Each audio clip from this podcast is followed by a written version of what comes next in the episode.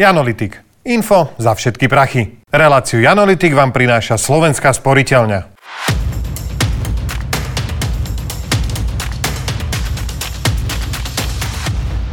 Kedy si na tomto mieste stával milý pán. Predával parkovacie karty a vždy som si s ním dobre pokecal, keď som mu dával tringelt. Teraz je tu namiesto neho táto skrinka. Nie je taká milá a nekeca sa s ňou tiež už až tak dobre. Veď pozrite, to je dnes počasie, čo? Smutné.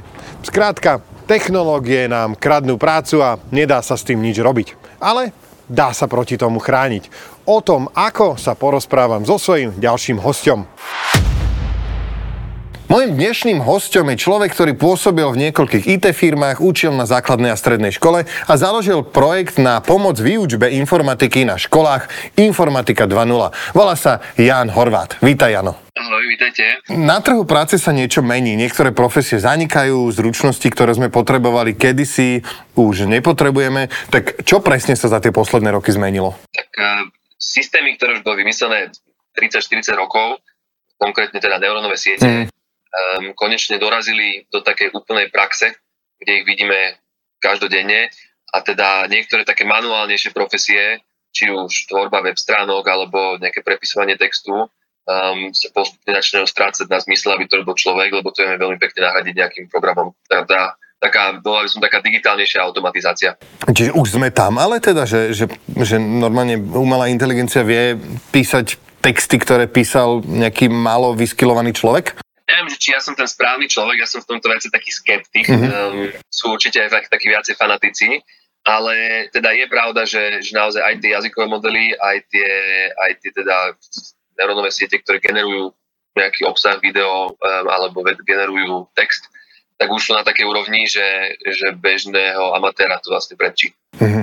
Dobre, a čo to znamená? Ktoré joby sú najviac a najskôr ohrozené? Ja si myslím, že konkrétne na Slovensku toto téma nie je o téma umelej inteligencii, ale je to téma viacej o, o továrniach a automobilovom priemysle, uh-huh. kde tá automatizácia je samozrejme viacej strojová ako um, nejaká digitálna, ale teda za mňa je to, to všetky, všetky profesie, kde sa to robí mechanicky, opakujú sa rôzne veci. A teda to je nevynímajúc aj um, od rôznych takých administratívnych až po nevynímajúc aj uh, niektoré veci, ktoré sme hovorili, že sú kreatívne, ale teda kreatívne v zmysle v tom, že vytváram niečo a ak to niečo je príliš repetitívne, tak to mm-hmm. už teraz vieme. Čiže uh, copywriting, um, písanie nejakého jednoduchého kódu, uh, prepisovanie všetkých Excel tabuliek, že toto sú veci, ktoré naozaj už tá umelá inteligencia zvláda. Ehm, som napríklad kuriér, pokladnička v potravinách, taxikár a už tuším, že mi tieto technológie asi zoberú prácu, lebo naozaj sú autonómne autá, už sa sami tam pípame v tých pokladniach. Čo mám robiť? Tak dôležité je rozumieť tomu, že čo ma baví, čo mi ide, čo, čo ma teší robiť a tých, ne, nestane sa to hneď, je tam ešte priestor 10-20 rokov, mm-hmm. keď tie technológie uh, naozaj začnú nahrádzať ľudí, tak to je naozaj veľa priestoru na to um, sa v tých veciach buď dozdelať, alebo rozmýšľať, že ako v tomto digitálnom svete, na Instagrame, uh, viem si rozbehnúť nejaký malý biznis, uh, mm. viem s touto vecou, ktorú naozaj ide mi to, baví ma to, viem to posunúť niekam ďalej, alebo nájsť možno ľudí, s ktorými by sme to vedeli robiť spolu. Čiže možno to je ten moment, keď ty si vždy vravel, že, že počkám, kým príde nejaký signál, že ma, začnem žiť svoj sen, začnem robiť to, čo som vždy chcela, že áno, toto je ten signál, umelá inteligencia ti zobrala prácu, toto je ten signál. Tak nejako? Ja by som povedal, že ešte sme v, to ešte iba v tej fáze toho varovného výstrelu. Že, čo teraz vidíme, tak naozaj niektorí tak trošku podskočilo to srdce, že fú, že už to začína byť reálne ale ešte stále je dosť času, že netreba teraz dávať výpoveď zajtra, mm-hmm. ale nad tým začať už dneska rozmýšľať. Dobre, teraz iná predstava. Som rodič, moje dieťa má niekde medzi, neviem, 10 a 16 rokov. Ako ho pripraviť na budúcnosť? E, je to iba o informatike, že nauč sa programovať? Alebo je tam aj niečo iné, čo môžem urobiť? Hlavne je to o tom, byť taký insider v tom, že rozumieť, že čo sú tie veci, ako to funguje um, aby potom som vedel tým technici povedať, že tak toto potrebujem, toto mi urob. Ide nám o to, aby sme tých študentov učili ten skill um, viesť projekty a štartovať nové veci. Uh-huh. lebo to je práve tá vec, ktorá umelá inteligencia opakuje tie veci a akože nejako spája dokopy, ale my potrebujeme vedieť naozaj akoby štartovať nové projekty, nové biznisy, nové NGOs mm-hmm. a tak ďalej. Tak uh, to je teda ten drive takéhoto entrepreneurship, sa to volá mm-hmm. často v zahraničí. Uh, digital, lebo tak ten svet bude digitálny a ekonomika bude digitálna, čím ďalej tým viac, tak uh, znova tam treba byť hlavne insiderom. Čiže rozumieť tomu, čo sa deje v tom digitálnom svete a vedieť to používať, hej, tak nejako. Um, no a tak uh, charakterový, možno zo všetkých najdôležitejší, tak treba hlavne byť dobrým človekom. Uh-huh. Že, že vidíme kopec ľudí, ktorí v tomto vedia aj v tých prvých dvoch um, sú úspešní, ale sú, no, však vieme. A podľa mňa kombinácia týchto troch je práve tá cesta do 21. storočia. Veľmi pekne ďakujem, takže máme nejaký výhľad do budúcnosti, dostali sme nejaké rady od najpovolanejšieho človeka, ktorý práve rieši vzdelávanie pre budúcnosť. E, ešte raz veľmi pekne ďakujem, to bol Jan Horvat. Ďakujem.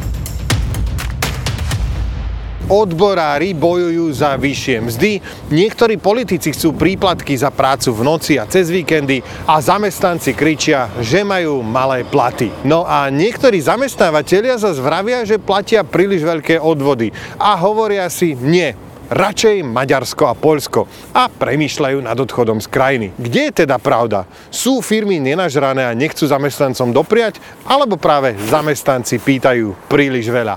O tom sa porozprávame v dnešnom dieli, kde si detálne rozanalizujeme, čo všetko obsahuje vaša výplatná páska. Poďme na to.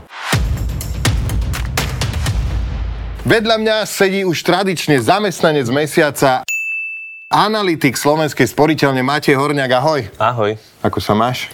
Všetko v pohode. Ty... Fakt, v týchto pohnutých časoch zavidím. A predtým, ako začneme s analýzou výplatnej pásky, mám jednu otázku. Platia zamestnávateľia u nás veľa, alebo sú to práve že lakomé hnidy? Tak z analytického pohľadu mám problém s definíciou slova veľa, lebo čo je veľa? U nás sa hovorí, že dosť je len keď bijú, takže stále, stále môžeme dostávať viacej, len za to musíš niečo, niečo aj dávať.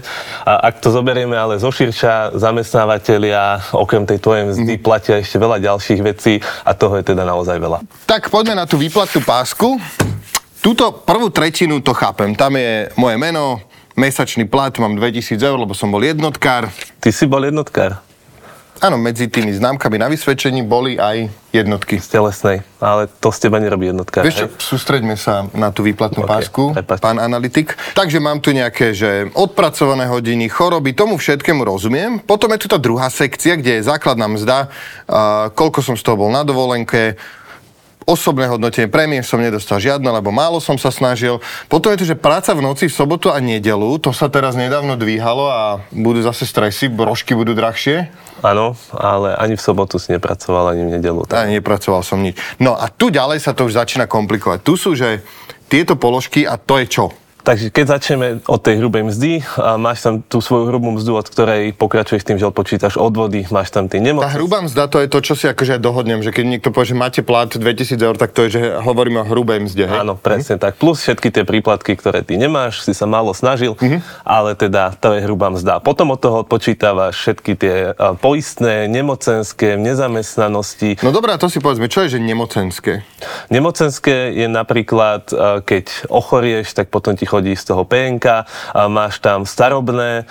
A, a to není zdravotné? Zdravotné máš všetky tie, že za doktorov, za nemocnice, to je akože separátne do zdravotnej poisťovne. Čiže akože môj, môj lekár za mňa dostáva nejakých, neviem, 20 centov mesačne, tak to je ono, hej? To je Napríklad aj toto, hm. presne tak. Potom tam máš to starobné, čiže to, čo ty prispievaš do prvého piliera, nie síce na svoj dôchodok, ale na dôchodok tých, ktorí aktuálne teraz dôchodky dostávajú. Mm-hmm. Potom tam máš invalidné, ak by náhodou niečo sa stalo veľmi zlé. Dobre, čo je tam ďalej?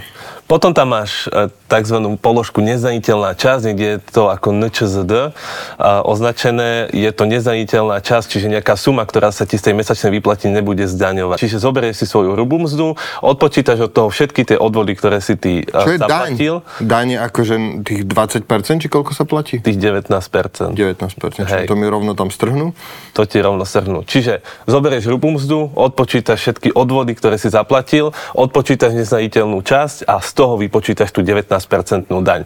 No. Ešte tu vidím, prepač, daňový bonus detí, to je to, čo si teraz také stresy z toho majú samozprávy? Áno, preto majú stresy. Daňový bonus je niečo, čo ti znižuje tvoju daňovú povinnosť, čiže tú daň, ktorú ti, ty odvádza štátu. Robím to stresy kvôli tomu, že veľká časť príjmov miesta obci je tvorená podielovými daňami. Dobre.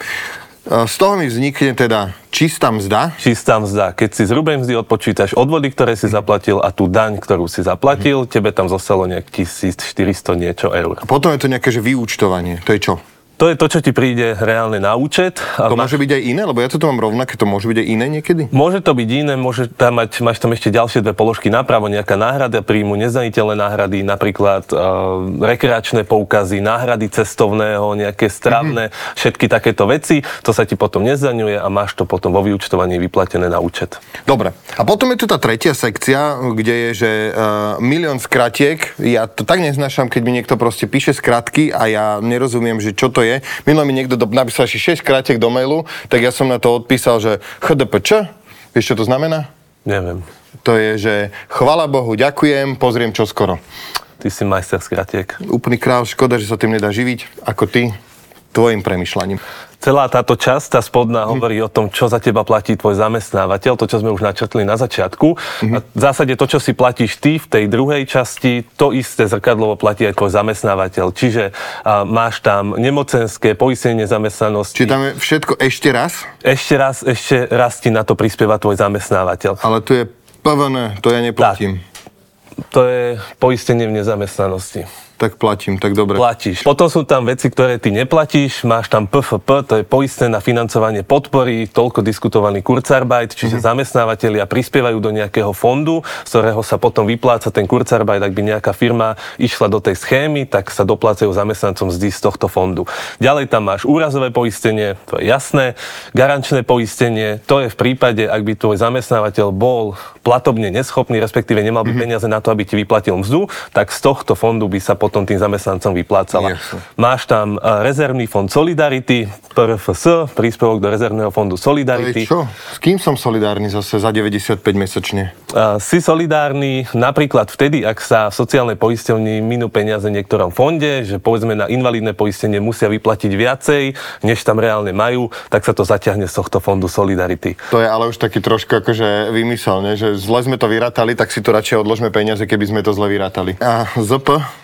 A ZP, Čiže keď si, zoberieme, keď si zoberieme celú tú položku na konci, a všetko si to zrátaš, zistíš, že tvoj zamestnávateľ z výšky tvojej hrubej mzdy platí navrh ešte 35, niečo mhm. percenta, mm-hmm. čiže to viac to než tretinu. To sa volá, že celková cena práce? Celková cena alebo práce. to je tá super hrubá mzda? Áno, celková cena práce je vlastne to, koľko ty reálne toho mhm. zamestnávateľa mm-hmm. stojíš so všetkým. Čiže okrem toho, že tebe príde na účet tých 1400 niečo eur, on za teba musí zaplatiť skoro 2700. Wow. Dobre, čiže ja za 1475, aby som dostal mesačne, zamestnávateľ zaplatí 2700, čiže Presne o 1200 tak. eur viac. Presne tak. Všetky tie, všetko, keď tam narátaš. Čo ty ako ekonóm na toto hovoríš, na tieto čísla? Máme to dobre nastavené? Tá cena práce na Slovensku je trošku drahšia, takže nám to akoby znižuje tú našu konkurenčnú mhm. schopnosť, ak, ak prichádzajú nové firmy, čo nám zase dáva takú motiváciu, nejaký impuls do toho, aby sme tú ekonomiku posúvali ďalej. Nech sa tým zamestnávateľom oplatí platiť mm. tieto vyššie mzdy. OK, veľmi pekne ďakujem. Analytik Slovenskej sporiteľne Matej Horniak. Ďakujem. Je dobré poznať, čo všetko máme na výplatnej páske. Pomôže nám to uvedomiť si, že to, čo dostaneme, je len špička ľadovca a zamestnávateľ aj my platíme štátu oveľa viac. Keďže máme vyššiu cenu práce v porovnaní s okolitými krajinami, mala by sa vláda snažiť robiť viac, aby sa oplatilo firmám zostávať u nás. Trh práce sa mení a ľudí možno postupne začnú striedať počítače a roboty. Ako prvé sa začnú meniť zamestnania s opakujúcimi sa činnosťami a procesmi. Brániť sa môžeme tak, že sa zamyslíme, čo nás baví a začneme ísť za svojimi snami. Našim deťom zaš pomôžeme tak, že ich budeme učiť viesť biznis, rozumieť informačným technológiám a byť dobrými ľuďmi. Držme si palce.